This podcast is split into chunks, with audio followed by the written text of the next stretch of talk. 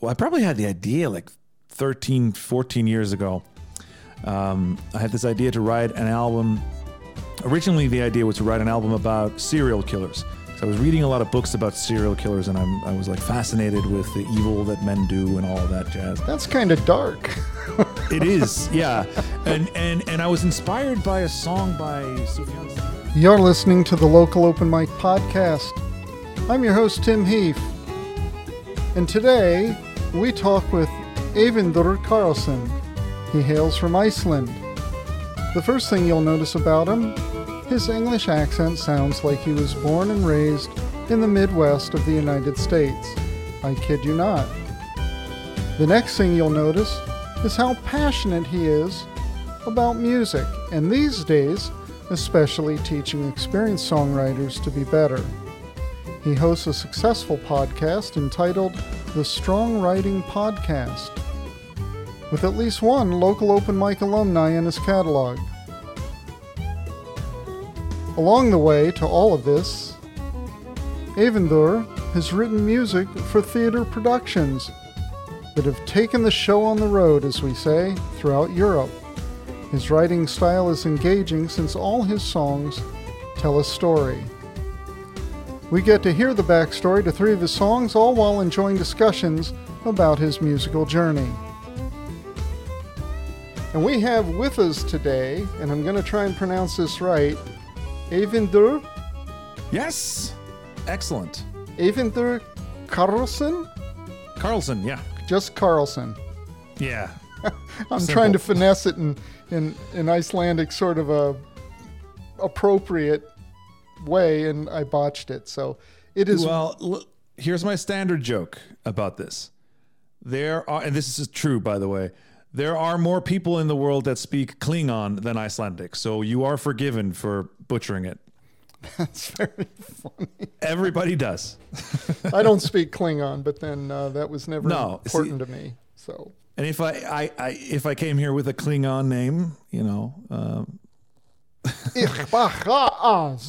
yeah, yeah, something like that. so now where uh, you're from Iceland? Where I in am. Iceland do you hail from? Uh, Reykjavik, the capital, Reykjavik. is uh, where I'm from. Um, I live just outside there now, uh, like 20 minutes outside the city. That's not a very I, big city, is it?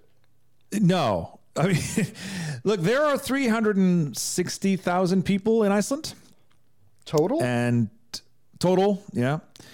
Uh, uh, well, Wow. excluding elves, but other than that, yeah. Um, and uh, there are about 200,000 in the uh, Reykjavik area. Uh, so, yeah, it's it's it's pretty small. I mean, Reykjavik itself is about 150,000, and then 50,000 live in the uh, surrounding areas. Yeah, so although I'm in Canada, and that's where I live now, uh, I'm originally from the United States. And the smallest state in the United States is Wyoming, and they have about half a million people. So Yeah, they're pretty close. That that's that's tiny. yeah, yeah. It's I mean there there are um, plenty of cities in the states that have way more people. So Plenty. Yeah. Plenty of them. Um, so uh, we found each other on Podmatch, and I use that Mhm. once in a while. I've had a few uh, successful matches from that, and you are certainly one of them. I was really happy to hear from you and check out your music. Uh, it's going to be fun music. It's it's well written. Uh, it's it's got a different kind of a a feel to it than a lot of my past guests. So uh, the fans of the show will, I think, really enjoy it. So uh, we have something to look forward to. well, thank you kindly, sir. So real quick, uh, let's talk about this last year. How have things been going? Well, things have been pretty good for me in the last year. Um, I, uh, you know, when when COVID hit originally two years ago, I was just in the middle of rehearsing a theater production that I wrote the music for and performed in. That's been my uh, main sort of paying songwriting gig over the past, uh, I don't know, I want to say six, seven years Oh, okay, Um, good. and um, and so we had to shut down. We we got to do I want to I don't know um, four performances or something before COVID hit and everything was shut down. And um, and then and so, and we made several attempts to get it back on. Uh, eventually, we did, and so uh, last spring we well, I mean, it was started uh, last winter sometime. And then uh, we were able to go into into 2021. We won an award uh, at the theater festival for the best uh, children's show. It was a musical version of Pinocchio, and uh, and then I sh- very shortly started working on another one, which I'm working on right now, uh, which is the most. It's the smallest cast wise. There are only two of us, but it's the most technically and uh, instrumentally complex show that I've done. So that's been a really fun challenge. How many shows have you done? Um, wow, that's um, let's see. I've done uh, I don't know, about, about ten, I think, something like that. Okay. Yeah, Yeah. there's a gal we interviewed. Uh, her podcast went live a few weeks ago. Her, uh, her name is Nico Padden, and she writes for theater uh, and has even had uh, one of her songs sort of go viral um, among the high school uh, choir director crowd in North America. So, and it's it's made it to Europe too. But uh, anyway, so that's a very fascinating thing for a somebody who is typically a singer songwriter to also write for theater. I'm finding it Yeah. maybe it's not as unusual as I had had thought. No, I mean, um, probably not. Uh, it's it's very common here to get uh, a musician or a band or something to make one song, you know, somebody popular to to kind of um, you know get something. You know, this is from the show, and then you get it on the radio, and then it's a whole marketing thing. I didn't get into it that way. I just uh, they needed music, uh, and I was fortunate enough to be contacted, and they said, "Can you do this?" It was terrifying because all of a sudden I had to write on a schedule and have a deadline and uh, all that crazy thing. But it's been great. It's been a learning process, and um, yeah, I think it's it's improved my songwriting in general, not just in the theater realm, but just my I've because I've had to stretch myself. I've had to explore genres that I otherwise wouldn't have explored, and come up with uh, techniques and things, play instruments that I never thought I'd have to play. So it's been a, a great experience, and uh, I recommend it to any singer songwriter if you can. If you have a theater scene, try to get in because it's it's a great great experience. Do you write any of the music and the lyrics from an English speaker's point of view or from an Icelandic language point of view? Well, in theater, I almost always write to pre-existing lyrics. Okay. Uh, so usually the lyrics have already been written into the play, and I only write the music, and I write instrumental stuff for the shows as well. Uh, and so that's, I mean, usually the process there is just I'm handed uh, a lyric and I write to it. Sometimes they go, okay, we need a song here. We don't have lyrics for it yet, but it should have such and such a feel. It should be like this and that. And so then I'll go and maybe there's a line that we know needs to be in that. So I'll just go and, and write something with that line in it and uh, just hum some melody or whatever with the rest of it and uh, and then bring that to the lyricist and they'll do it. But uh, so far, I haven't written the lyrics to that. I write my own lyrics for my songs, Sure, but in yeah. theater, I've I've uh, I've been writing to pre-existing lyrics.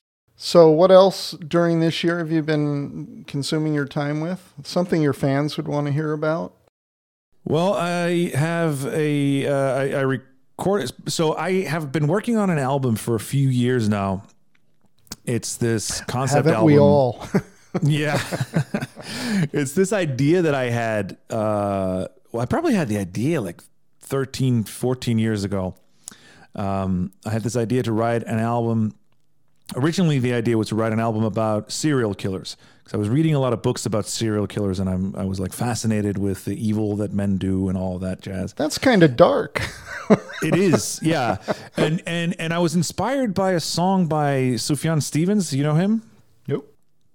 Uh, great folk artist.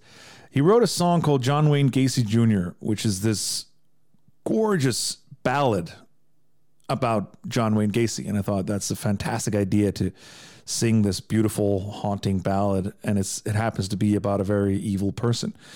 And and I kind of thought I'd love, love to do that. And you know, uh, I'm a big Nick Cave fan, and I thought, you know, yeah, I could do an album of all those like, you know, Nick Cave did murder ballads. I'll do serial murder ballads, and um, and so I wrote two songs, and I I liked both of them, but they were kind of the same. And I thought this is not, you know, and and, I, and they were both about actual serial killers who used to be alive, and um, and I thought this is uh, it's going to be kind of samey if I do a whole album with like nice sweet songs about evil people so i kind of abandoned that. But one of those songs kind of stuck with me and that song was about a man named henry lee lucas who was uh, arrested for uh, murder in the 80s in texas and he was uh, he, he confessed to like 300 murders or whatever. And then it turned out that um, it was all lies and uh, there's a Netflix series about him now called The Confession Killer. Yep. Yep. Which is uh, I've seen, it? it. Yeah, so that guy, I was like fascinated with him, and this one song was about him, and uh, I kept going back to it, and eventually I decided, you know what, I'm gonna do the whole album just about him and his life and his this, this weird story about this guy who confessed to all these murders he didn't commit. Um, and so through the years, I've kind of added to that. And I think it was last year or the year before, I started getting serious about recording demos for it and working on it in my on my computer just by myself because I didn't have a band anymore. I used to work with a band and that kind of dissolved and I was kind of working on that. And la- this, yeah, last year I was very far along with it. I basically needed to polish some vocals and record some backing vocals, and then it would be ready. But it had taken me so long, and I was so uh, not tired of it, but it was kind of uh, wearing on me because it had taken so long that I decided to just throw out an album very quickly. And I said, yeah, I'm just, it's just going to be like you know I, I, make kind of Americana music, like folk, country, blues, that kind of stuff. And I said, this is going to be like country punk. It's just going to be raw, and I'm just going to do it very quickly and not think about it and just get it out. And so I did that. I recorded, I had some things lying around and I recorded a couple of new things, a few covers and things. I said, all right, here, I got eight or nine songs that are ready for release. And uh, all that was left was just some uh, post production. And I was going to release it on my 40th birthday, which was last December. And then it was basically technical problems. My audio interface broke down and things got uh, hectic and I didn't manage to do it. Uh, but so that is kind of now. Now I'm uh, focusing on that again. So that's coming out in a month or two. Okay. And then, and then the that, other album. What's that entitled? It has an Icelandic title, which translates to. I'll, maybe I'll have both English and Icelandic Probably title on should. there, um, because it, it has Icelandic and English songs on it. the The title translates to "Would you like some less?" Would so you? that's uh, and I'm not sure how to read that. would you like some well, less? Would you like some less? It's um uh it's kind of well, I mean, obviously it's a play on word. You know, would you sure. like some more? Would you like some less? And uh, to me, it's kind of there are uh, people are so willing to sell themselves short and to to settle for less And so that's kind Got of it. where I was coming from on Yep, this. It's okay. like, you know, if someone offers you to take less, then you probably don't accept it. So it's, yeah, that was kind of the thought. Okay. Ah, that's good. Um, when when it gets out there, let me know, and I'll uh, post something on uh, the local open mic page about it. No, thank you. Help you out there. What is it that you have? Okay, so you have this upcoming release. Now, Mm-hmm. you said that is you just have a little bit of post left in that before you're going to release it. Yeah. Okay.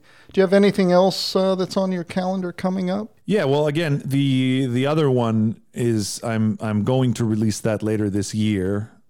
It's time to get that out of my system, uh, and that's a pretty big album. It's uh, like I don't know what it is, 17, 18 songs or whatever. It's I don't know if it's going to fit on a CD even.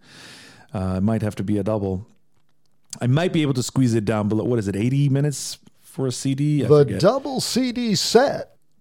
Yeah, because that's nobody wants that in their lives. and uh, so uh, yeah, so I've that's actually one of the things that's been giving me some trouble. I'm trying to like cut it down a, just a little so that it can fit on a single CD because I do sell CDs. Here's an People insider tip: CDs. cut one of the verses out, tighten everything up. It'll yeah, fly. I'm I'm you know as you'll as you'll hear later on, I I have no self discipline when it comes to writing long songs. uh, my inner editor is uh, on a uh, permanent vacation in the Bahamas, I think. Well, you've brought Um, one song under three minutes, and one it comes in at about three twenty or so. Uh, the Oh, rest are right. four minutes or over, and that you know four to five minutes is I find that very common on the show Yeah, yeah. in talking with people. Although probably the the ones that do the best in you know out there in the open market are the ones that are somewhere around three to three and a half minutes because we all know because of the internet and YouTube and all that attention spans are so short that longer music struggles and yet Yep. Some of the most satisfying stuff is the longer music. two of my favorite singles last year. I think they were both last year. Might have been the year before, but those were um, "Murder Most Foul" by Bob Dylan, which is like, what is that? It's like 18 minutes or something. That's like Leonard Cohen and Hallelujah, you know, it's Yeah, it was like six minutes or allegedly they're like a hundred verses yeah. floating around. Um, I'm thinking not all of them written by him. but Well, but but there are two versions of the lyrics performed by Leonard Cohen. One in the original studio version, and then uh, if you listen to Cohen live, the live version has completely different lyrics. The- There's only one verse that's the same in both yeah, uh, both versions. yeah. Well, I tell you, uh, I do uh, when I sing and I venture to do Hallelujah as an example. Uh, I do a version that I don't normally hear anybody else singing, and yet I went to a Leonard Cohen released version, and I got those lyrics from that. Is what I used as my authoritative source. But in more contemporary times, people people don't have some of those verses in it. They they swap them out for other stuff. Well, they always go for the Jeff Buckley version these days, don't they? Um, You- or you- I guess it's the Rufus Wainwright version originally that Jeff Buckley then. I think that's the order it was in. Well, the one I heard was was right from Leonard Cohen. Uh, he Right. he released a, a version early in his career, so the um, you know it was a younger version of Oh, Leonard. okay. So, but it was good version, and it suits it suited me because the the song has kind of a re- religious overtones. Obviously, Mm-hmm. I'm reluctant to say it's faith based, okay, but it's it's well written, and the version I chose sort of maps in really good with my own religious faith sensibilities more than some of the other versions I've heard. So, Right, right. It's funny uh, when it comes to religion and music. I'm I'm not religious, but I I think religion is great fodder for music. Uh, you know, the the Bible is a great. There are so many so many references, and it's always good in music when you can reference something that everybody knows, and everybody knows those Bible references, whether they're uh, religious or not. But I remember I was at a uh, Nick Cave um, sort of storytelling session. He's been doing this thing where he he goes uh, and he, he it's just him on stage and he um, well he, he did this before COVID and he's just playing the piano, singing songs and answering questions from the audience. And someone asked him whether his the, the mentions of, of religions uh, sorry the mention of religion in his songs is genuine or whether it's ironic he said that it used to be mostly ironic, but as time went on, he's while he's not strictly speaking Christian or very religious, he's got faith in something, and so Sure. he's it's gotten more genuine, more honest, um, as uh, more sincere as time went on. And then this person contrasted it with said, you know, I've always gotten the feeling that people like you and Leonard Cohen, it's more ironic. And he said, well, with me, yeah, it's sometimes ironic, sometimes not. With Leonard Cohen, I think it's always genuine. I, I think if when Leonard Cohen references God, he's really talking about God. And I thought that was really because because I remember getting a similar feeling for some of Cohen's songs that you know is it is it is it actually religion he's talking about or is he using religion as a metaphor for something else? Right. And that happens. You're right. happens a lot. Yeah, but I think I think he was a very, you know, um, religious man. He had a lot of faith. I think I think Maybe- the, the phrase today would be he was a spiritual man. spiritual man. Yeah. Yeah. Well, he spent years in a Buddhist monastery, so There yeah, you go. that would right? probably wouldn't do that unless you were a little bit. Right. For me, it's funny. I, I I've never I never used to consider myself spiritual uh, in any way. I was I was raised by heathens. Recently, I've come to define spirituality for myself and consider myself spiritual in a certain sense. In that I consider creativity my spirituality, and so whereas I don't you know I, I I do meditate I don't uh, I don't pray and I don't uh, you know have any religious practices or any spiritual practices per se but I do have these rituals I guess you could call them when it comes to creativity and that to me feels when I experience those things it feels to me what I imagine strong feelings of faith feel like for for people of faith, and so that has kind of become my uh, my spirituality. So now I and I feel very lucky in that I was able to come to that conclusion because that allows me to to identify with a lot of uh, with a lot of things that I maybe didn't understand before. Okay. I don't know where that tangent came from, but uh, tangent. Well, hey, but I liked it. here at Local Open Mic, we sometimes just go with the flow. Yeah. So let's talk about your first song that we're going to play Things That No One Wants. Tell us about Oh, that. yeah. What's the backstory to that? that was a, a a funny song to write. It was uh, I was directing a play in uh, a tiny village in Iceland called Holmavik, which is I think 200 people live there.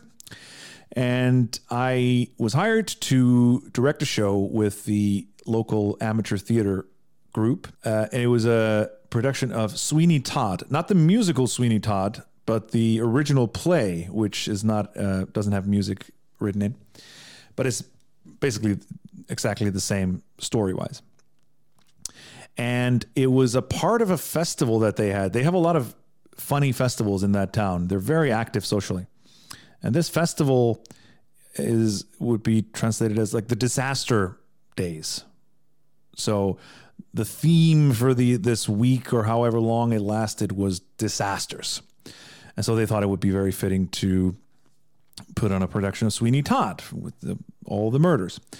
So anyway, to make a long story short, I was there and I had been there for 2 months and it was almost time for opening night.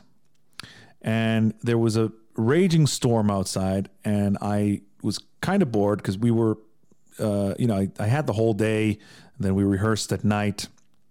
And I was sitting in my hotel room where I was staying with a storm raging outside and snow everywhere, and it was pitch black. And I had booked a show there to perform before I left town at a local restaurant, and I decided to, yeah, let's write a song and maybe perform it there if it's good. And so I sat down uh, with my guitar and I wrote that song, uh, Things That No One Want. And the lyrics were kind of inspired by the whole disaster, doom and gloom kind of vibe that was going on around me.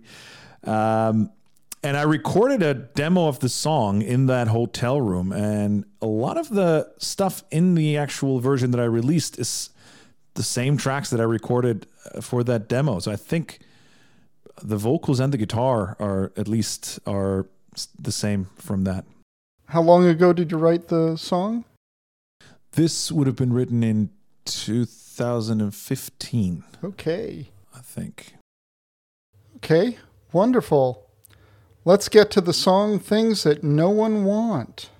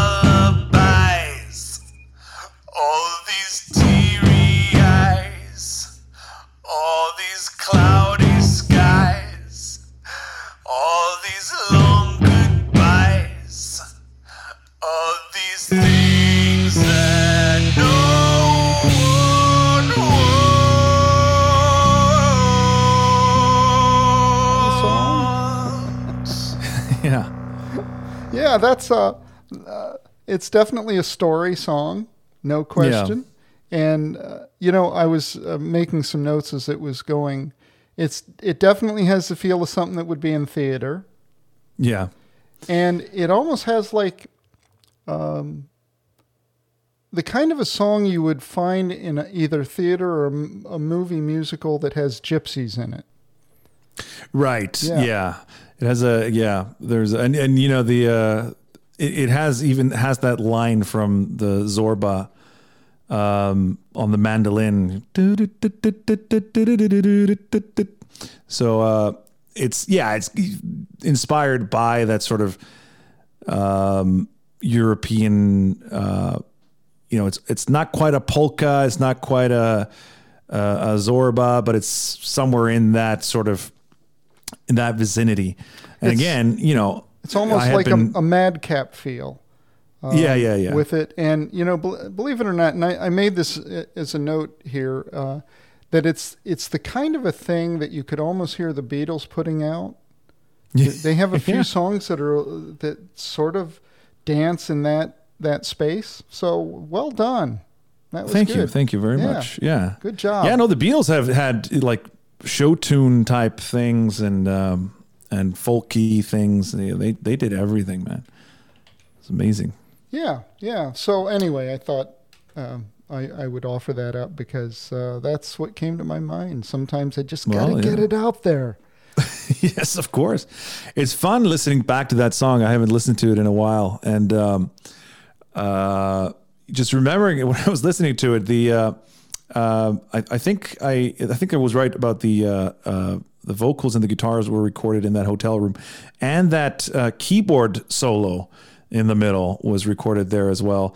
And then uh, the uh, the drums were recorded. Uh, the drums and the mandolin were recorded in a um, a cottage in the middle of winter in Iceland, like out in the middle of nowhere.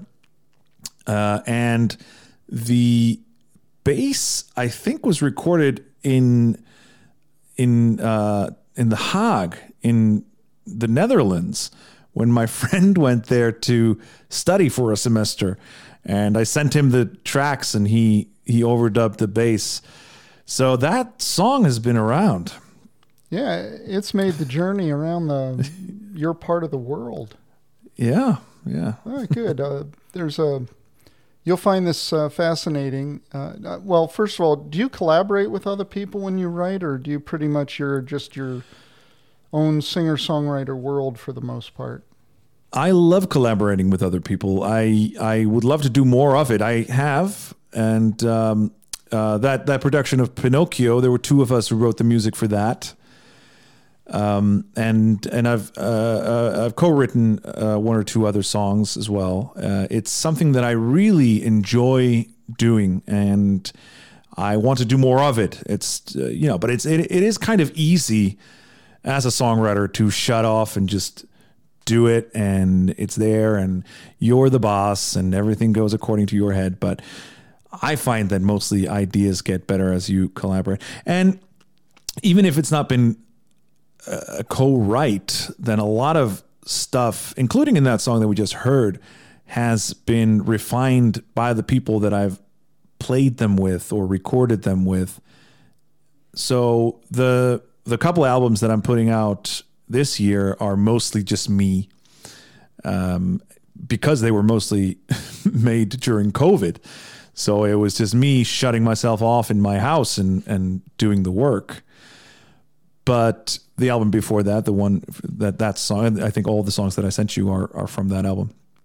That was done much more collaboratively. So it is a process that I really enjoy, and that's why I gravitate towards the theater as well. I really love working with people. I think that's where the best ideas come from is collaboration. So um, before we get on to some other um, uh, stories and stuff, let me just say. Uh, your English is like you were right from North America somewhere, somewhere in the yeah, I don't know why actually. that is. So that leads me to ask the question in Iceland is is English like a second language typically taught or is there another language that the Icelanders gravitate to? So I, uh, English is the second language now, but when I was younger, it was the third language taught, and the second is Danish. Okay. Now Danish is the third language. Danish is still taught in schools. Uh, my Danish is terrible. Um, So is I mine by can't- the way. uh, I can read Danish and get by. I can barely speak it, and I certainly can't listen to it and understand anything. Uh, but that's that's the Danish fault. They speak very fast, and they also the Danish are very bad at letting foreigners speak their language. They are very impatient with it, and they just cut you off. I've gone to Denmark many many times, and every time I go there, I make a point of trying to use my limited Danish to practice and get better. And so, and but but you walk into some place and you try to order something, and they cut you off immediately. So you go and you say, "Hi, jeg skal have en pølse," and then the Danish will go, "Just just just speak English." I don't understand a word you're saying. You sound awful. Just speak English. I I speak English very well. So um, you might not even believe that I'm Danish because I don't have an accent, but I actually am. But my English is very good. So that's um, that's what happens every time I go to Denmark. And uh, so good, I've kind of given up. Good insider information. Just don't go. You know, like if you go to France, they appreciate yeah. you trying to speak French. Yes, and if they you do, do uh, oftentimes they get that maybe it's not so good and they'll be happy to revert to speaking whatever common language you have. Like in my Yeah. case, it would be English uh, when I've traveled Mm-hmm. in France. Uh, but if you make no effort, yeah, they they get offended at that. Whereas in apparently in Denmark, they just look. Don't test our patience. We know you're not Yeah. going to get it. Let's just speak Yeah. English. yeah, they're they're yeah. But no, the French the French are great about that. I've um, I've been to Fr- France a couple of times, and that, that that's never been a problem. Um, whereas in Belgium, I've it's been a problem where they just they're they don't have the patience. The French speaking Belgians they don't have the patience for. I hope I'm not offending some French speaking Belgians out there. It's uh, maybe I just uh, had a rude experience, but. Uh, I, I remember because everybody had warned me about the French, saying, "Oh, they're terrible. They're very, you know, if you don't speak French, they're not going to be nice." And but that was totally not true. But I did have meet a few of those people in Belgium, unfortunately. So let's get back before we get too Yep. much into the language arts. let's let's jump back a few years, say about five years or so. Uh, What was going on in your life that led up to what goes on today in those years?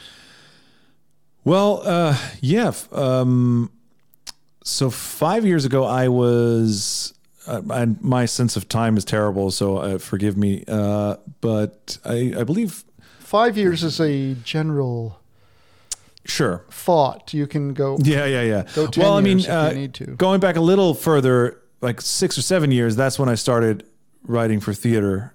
And uh, so five years ago, I reckon I would probably have been doing my second show around that time.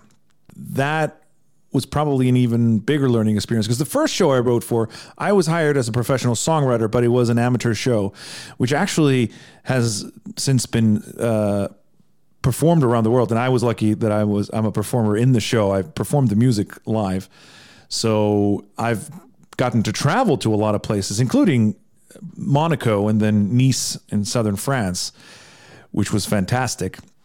And also Czech Republic and Austria and things to perform that show in theater festivals. And the second one was a professional show, so it was a lot more intense in that the rehearsal period was more intense and it was a, bigger thing. And I kind of I guess I kind of felt that it was a, a bigger stage when it was the same stage but it felt like a bigger stage in a way. And um and also I was probably beginning to see that hey this is actually you know that first show wasn't just a one off this is actually something that I'm good at and that I can do and and actually make make money on and do professionally. So I think at that time I started to work on my confidence in a lot of ways. My my album that I released in when was it 2009 2018 was a long way long time coming. I started writing the music and planning for it in 2007. So it was more than 10 years that I was kind of struggling with getting it out there. I had released an album with a duet that I was a part of, but I hadn't released my any of my solo stuff. But I've been making music. I make I write a lot of songs. I write very fast. That's my thing. Uh, my that's my superpower. I can write music very fast, and I write a lot of music. And I I, like that. yeah, um, and I have I have tons of music with you know just in in my catalog which again makes it very easy if somebody needs a song for something i can probably if i don't have an idea ready i can probably rework something uh, and that's now what I coach people on is using some of the methods that I use to stay productive and and creative. And so it had been a struggle for me because of a general lack of confidence, mostly, to get my music out there. And I think that experience of getting hired, because I'd been gigging, that was fine. I was playing original stuff and covers all around, but releasing it was a problem. And I think the theater stuff gave me a bit of a an ego boost in that I thought, okay, I actually people do enjoy this stuff and there is an audience out there for my music. So I need to stop procrastinating, stop being a perfectionist, which is perfectionism is just a fancy word for procrastination. And just just do it. And so I was kind of getting into that mode and then um, yeah, in, in again in 2018, 2017 is when I recorded the album and I released it in the spring of 2018, if if memory serves. So that was, I think, where I was at five six years ago was kind of getting away from. I mean, getting away from being insecure is not true because it's a constant battle, uh, I've been very open about the fact that I've dealt with depression and anxiety and things throughout my whole life. And this was certainly just a part of that. And it's a constant battle. It's not something that you just get over. But I've worked on it a lot. I've done a lot of work on myself and I've kind of built my confidence as a musician and as a songwriter. I've connected with myself as an artist. I don't try to compare myself to other artists anymore. I try to just be myself and be happy with what I do and be the best version of me instead of being a subpar version of somebody else.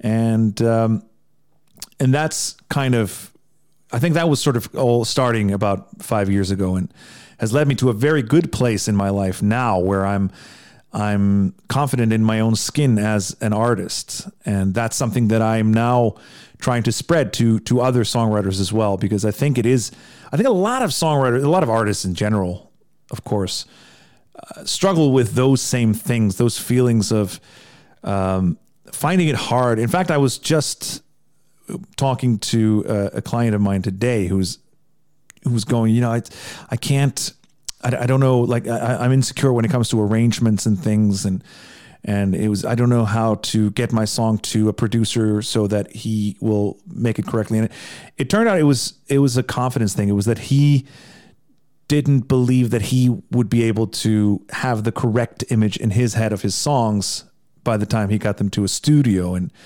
and I think a lot of the stuff that holds us back as artists comes down to just that. You need to connect to your authentic inner artist, if that's not too uh, too um, out there.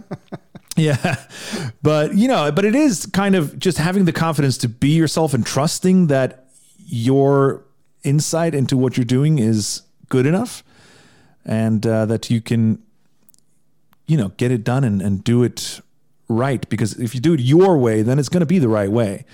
Um, good. So I'll tell you what, uh, we're going to uh, start to dive into another song. And after that, let's uh, mm-hmm. get into the songwriting um, coursework that you're trying to pull together and lift off and, sure. and, and understand that whole part of uh, who you are as uh, an artist and your musical journey. So the next song I would like to talk about is You Have Found Another. Oh, yes.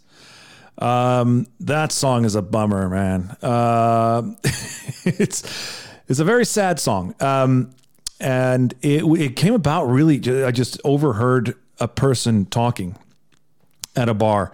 There was this uh, there was this woman at this bar. She was very drunk, and she was with a couple of friends, and she was very upset because her ex uh, ex boyfriend or husband or whatever um, had a new girlfriend and she was you know they had a kid together and she was very you know they, i heard a lot. This she was not she was not quiet. So anyway it was this whole thing and this uh, line just stuck in my head you have found another. And uh, Uh, and so I, yeah, that's kind of where the song came from. I wrote it the next day, um, and it, it, was it was one of those songs that came very quickly, and um, it's yeah, it's just it's the story, and uh, a pretty sad story at that. Sad stories say so much. That's yeah. a, that's a cliche, but they really do. People, I've written sad songs that people, I think people like to listen to. You've written songs apparently that yeah. uh, are sad. I don't know what it is about sad songs. Maybe it's just that we find somebody that understands our pain. I think it is. I think that's what it is. It's catharsis. It's just a clearing out, and um, you know, when you're when you feel sad, it's very good to listen to sad songs. But I think also when you feel happy, it's great to listen to a sad song because there's something soothing about it. And again, yeah, I think it's what you said. It's it's uh, it's a connection to some artist out there or whatever who is uh, you know oh yeah I I've been there I know that feeling and uh, uh, and I'll probably be there again. You know. Okay, so I tell you what. Why don't we get to you have found another. Da, da, da, da. Da, da, da, da, da, da. Da, da, da, da, da,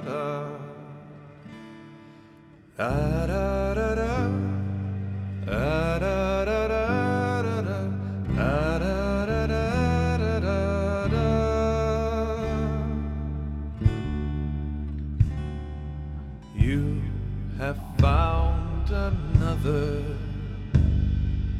And I am still right here,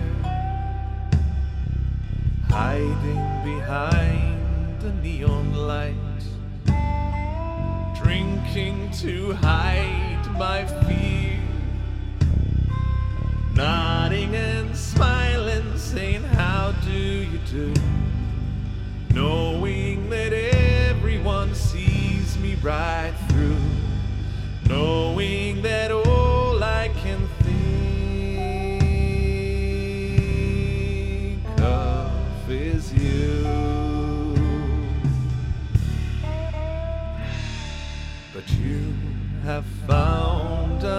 another.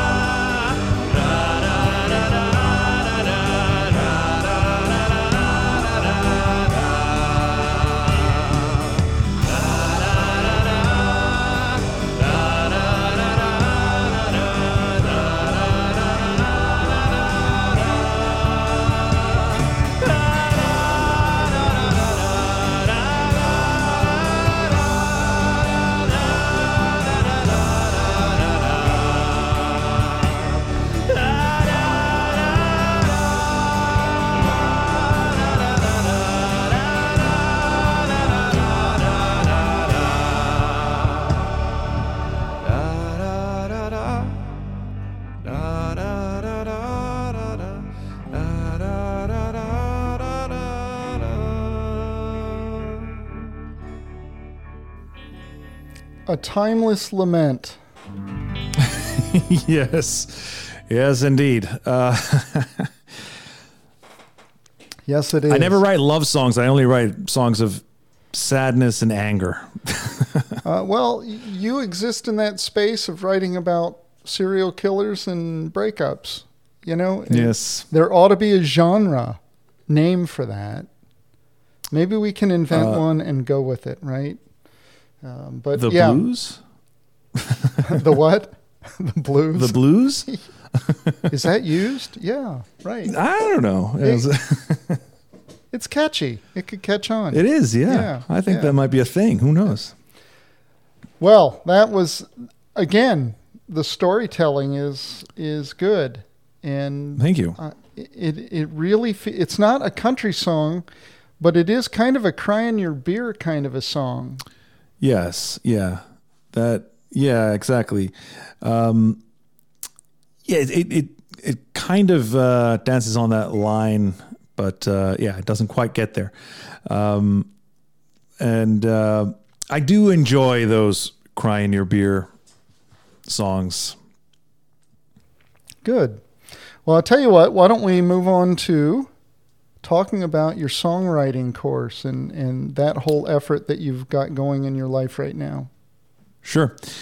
Um, it's something that I'd wanted to do for years and had kind of kept on the back burner, I guess you could say.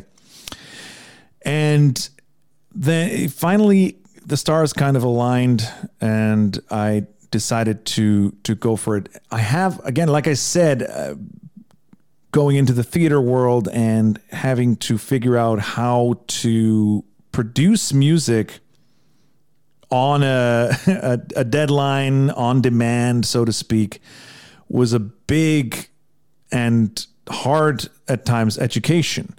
And I had to come up with these systems. Uh, first of all, I had to teach myself, again, confidence, and I had to teach myself discipline. But I also had to figure out ways to mine for ideas and creative uh, things, you know.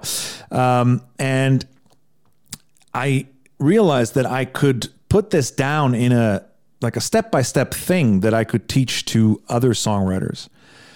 Uh, because so many songwriters that I know struggle with those same things. And I just found that out when I was playing a lot of festivals, meeting a lot of singer songwriters from around the world. And they would struggle with those same things. You know, uh, I can't find the time to write, which is not true. We can all find the time to write. That's again just another Exactly. confidence thing. Um, and you know, oh, I, I find it hard to get lyric ideas or um, struggling with this or that, and um, and I kind of found out that the stuff that I kind of helped uh, used to help me. And this is stuff that I got from a lot of because I've done so many different things like theater and um, you know theater directing and, and acting and things like that and copywriting. I used to be a copywriter for an ad agency and all these different things. I've run small businesses as well, and all of those things I could pull together to to use to get out of those those holes, those valleys where you feel uninspired and unproductive and you're just staring at a an empty page or an empty screen and you get that blank page syndrome that just leads to horrible writer's block and you don't know. You just feel uh, you end up getting frustrated and it feels painful um, so I, I kind of pulled all that together and I started taking on some clients that I was coaching and then I put together a, a self-paced course and that's kind of been coming together over the past few months now. And I'm about ready to launch that out into the world. Um, and uh, it might be out by I don't know when this goes out, but it uh, yeah, it's it's a really really fun thing. And I launched a podcast alongside it, which is called the Strong Writing Podcast, which is kind of a play on words because it, my whole idea is that songwriting is like exercise if you don't do it regularly, then it's painful and you can hurt yourself. Uh, but if you do, if it, if it becomes a regular practice and you are serious about it and you just sit down and do it, then you uh, then you're gonna build your songwriting muscles, so to speak, become a stronger songwriter.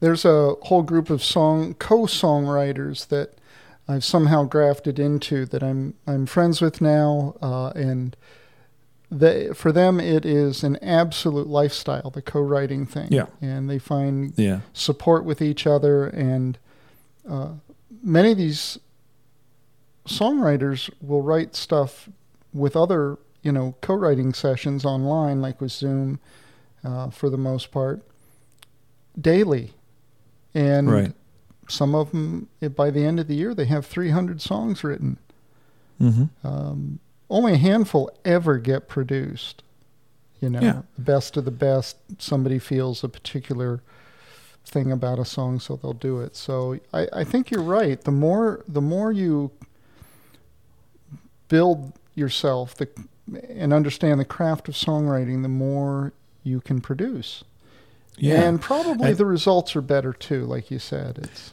Yeah, and that's the thing, you know, you always hear that old cliche uh, quality over quantity. Uh, in in terms of songwriting, I don't believe in that at all. Because in my opinion, quantity begets quality. The more you write, the better you get at it. The there's no question in my mind about that. That's why I like to challenge people to uh, to, I, I, actually put together a little uh, guide that uh, is available on my website that will take you through uh, through songwriting prompts and, and things like that. It'll take you through writing a song every day for 28 days, and uh, and I guarantee that if you do that, if you just if you take and and you know it, it gives you prompts and things, so it, it's easy to get going. You can just sit there for an hour and stare into space and if you do that, if you write a song every day for a month, there's no way you're not a better songwriter after that. It's just you're going to be stretching yourself. You're going to be stepping outside your comfort zone. You're going to be forced to try out new things, and you're going to be working those muscles. So do you? So that's a whole thing to me. So do you define that as not just a lyrical endeavor, but also the musical and melodic components of the song? Absolutely, yeah. I think that um, that you know uh, when you're when you're if you do it every day, you're gonna have to like you, you don't want to do the same thing you did yesterday, right? So it it forces you in different directions, not just lyrically but musically as well.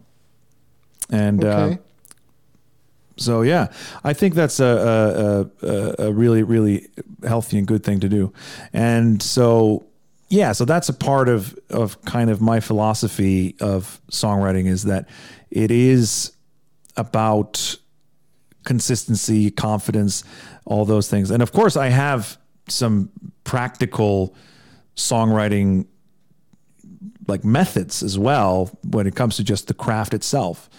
So it's kind of a two pronged approach where when it comes to like mindset and, and productivity and all of that, but also when it comes to mining for ideas. So is there a form to the song structure that you encourage people? Um, I know that in in Nashville circles, um, the typical model for a song is verse, chorus, verse,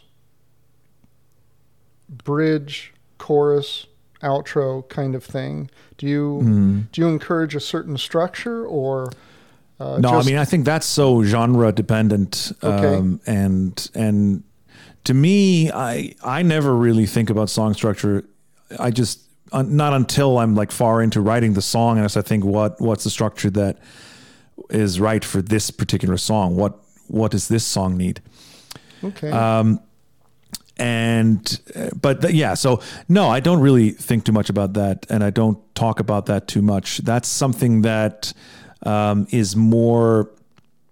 th- That's again, you know, this I, I work with songwriters in any genre, you know. So you know, if you're writing heavy metal, or if you're writing folk, or if you're writing Nashville style country, it's going to be completely different. And uh, those are things that are easy to just figure out by listening to a lot of songs, you know. Um, and I always encourage, I think songwriters should listen to as many, so as much music as they can and, and absorb as much as they can from different genres. So no, that's not something that I uh, uh, uh, work with very much. Uh, and and this, what I do, I don't normally work with beginners too much. Uh, not not people who have never written a song before. I have an I have a podcast episode that anybody can listen to for free uh, about how to write your first song. But uh, I thought when I started working on when I was working out, you know, who do I want to serve with this material that I'm creating here? I, f- I thought there's there's a lot of stuff out there for beginners. There's a, a lot of great people teaching beginners how to write songs. But as far as I've seen, there aren't a lot of people working with more advanced musicians and songwriters who know how to write a song and have written songs, but want to get over that that hump of staring at a blank page and not being able to get going sometimes and not being able to consistently produce, you know, having to wait for those elusive fits of inspiration, which is, I always say, inspiration is a myth because it's not something you can rely on. And so, so those are the kind of the people that I want to work with, not not people who are trying to write their first song. So I'm assuming that those people, they know song structure, they know music theory at least rudimentary extent. anyway. Yeah. Yeah, I mean enough. I I don't. I'm not. You know, music, my music theory uh, knowledge is is I I know enough to be able to use it to get through a song quickly. I don't have to. Like when I first started writing songs, I had to try every chord that I knew to figure out which chords would fit. You know, I I, I can figure that out with my music theory knowledge now, but um, it's uh, yeah. There's a lot of um, again, it, the people that I work with, they're a little bit further along than that. And so, when do you want, actually want to launch that? Let's get that in there one more time. Uh, it, I'm I'm doing pre-sales now, Okay. Uh, so I'm connecting personally. I'm I'm I'm coaching some people and uh, offering them the the course, and uh, it it should be launched uh, like properly launched on February twentieth. Okay. Well, this podcast will be out before then, so Oh, okay. uh, you should be uh, you should get a good plug from this. Great, fantastic. So if people want to check that out and check out uh, some of my free resources, also, uh, which I totally recommend, my my podcast, and I have uh, uh some guides and things that people can get for free. Uh, you can go to my website, which is strongwriting.net. Okay, strong. Yeah, we'll have all that in the show notes, and we'll cool. have them as hot links so they can click and go uh, to those. So before time gets away from us, I want to do at least one more song. Yeah. Tell us about swimming with the sharks. yeah. Uh, uh, that's a, a, very funny uh, story. Well, it's not much of a story, actually. It was kind of a, an exercise. So I uh, I was listening to a lot of Doctor Hook at the time, and I'm a big Doctor Hook fan. And I know that song doesn't sound anything like Doctor Hook, but um, but uh, there was a song that Doctor Hook wrote. I don't know if they ever released it. It I've I've heard it in live recordings. Uh, there might have been a, a, and I've heard like a, I think it was a bootleg or a B side or something from it, but it was kind of an unfinished thing. Uh, it was called Cops and Robbers, and it had this had this crazy lyric that was just so bizarre to me. And I remember loving that song because it was a weird song. It didn't really feel like a proper song, and the lyrics were just outrageous. And so I kind of thought I want to write something with a, lyrics that are a little bit ridiculous. And so I was driving, and the first couple of lines came into my head, and then I, I, went home and I wrote the song. So that's pretty much that's pretty much how that song came about. And the interesting thing about it in the recording is I recorded this in my garage, and I play all the instruments on this one. Okay, and that's not the case with those other songs. No, I had I had a, a, a bassist for all the other songs. This is the only one on the album that I play bass on. Uh, I, I, I play most of the guitar on the album, um, and there are no drums. There's just uh, stomps and claps in this, which is all me.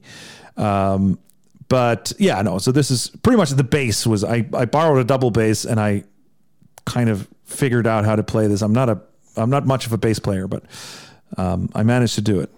Okay, let's get to that. This is swimming with the sharks. Okay.